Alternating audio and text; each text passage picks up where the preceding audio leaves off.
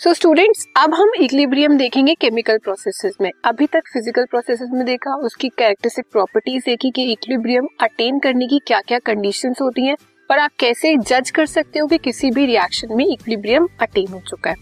तो आप देखते हैं equilibrium in chemical processes like equilibria in physical systems it can also be achieved in chemical processes जैसे हमने फ़िज़िकल प्रोसेस में देखा था, क्या कंडीशंस होनी चाहिए कि इक्विलिब्रियम अटेन हो जाए वैसे ही केमिकल प्रोसेस में भी होगा।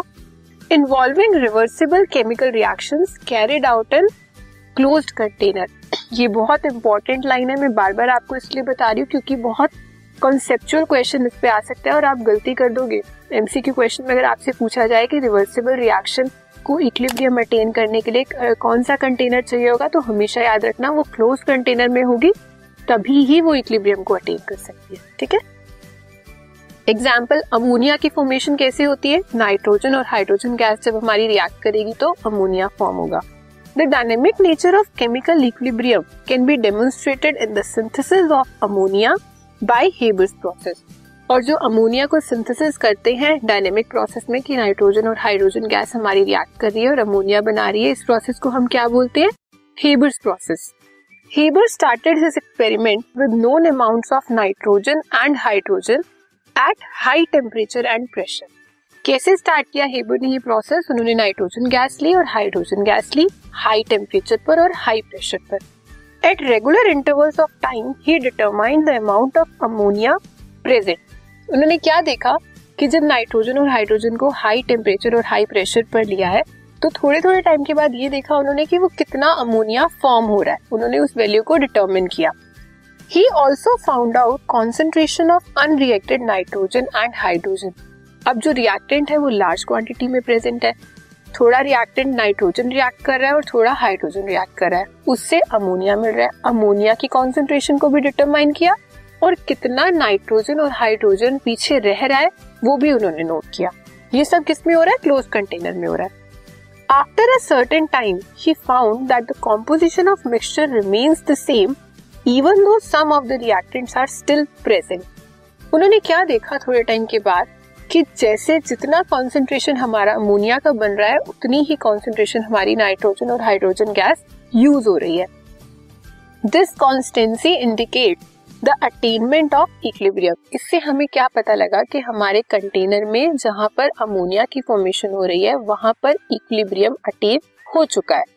In general for a reversible reaction the chemical equilibria can be shown by generally अगर हम बात करें कोई भी रिएक्शन हो रही है, उसमें इक्विलिब्रियम को रिप्रेजेंट करने का क्या वे है कि कोई भी दो रिएक्टेंट है, उससे कोई दो प्रोडक्ट बन रहे हैं तो ये डबल एरो का जो साइन है, आपको ये बताएगा कि ये रिएक्शन हमारी इक्विलिब्रियम में है और कैसी है रिवर्सिबल क्योंकि वही रिएक्शन रिवर्सिबल होगी जो इक्विलिब्रियम अटेन कर सकती है, जिसे आपने क्लोज्ड कंटेनर में किया अगर सपोज़ करो इसी अमोनिया वाले रिएक्शन को आप क्लोज कंटेनर में ना करके ओपन कंटेनर में करते तो क्या होता?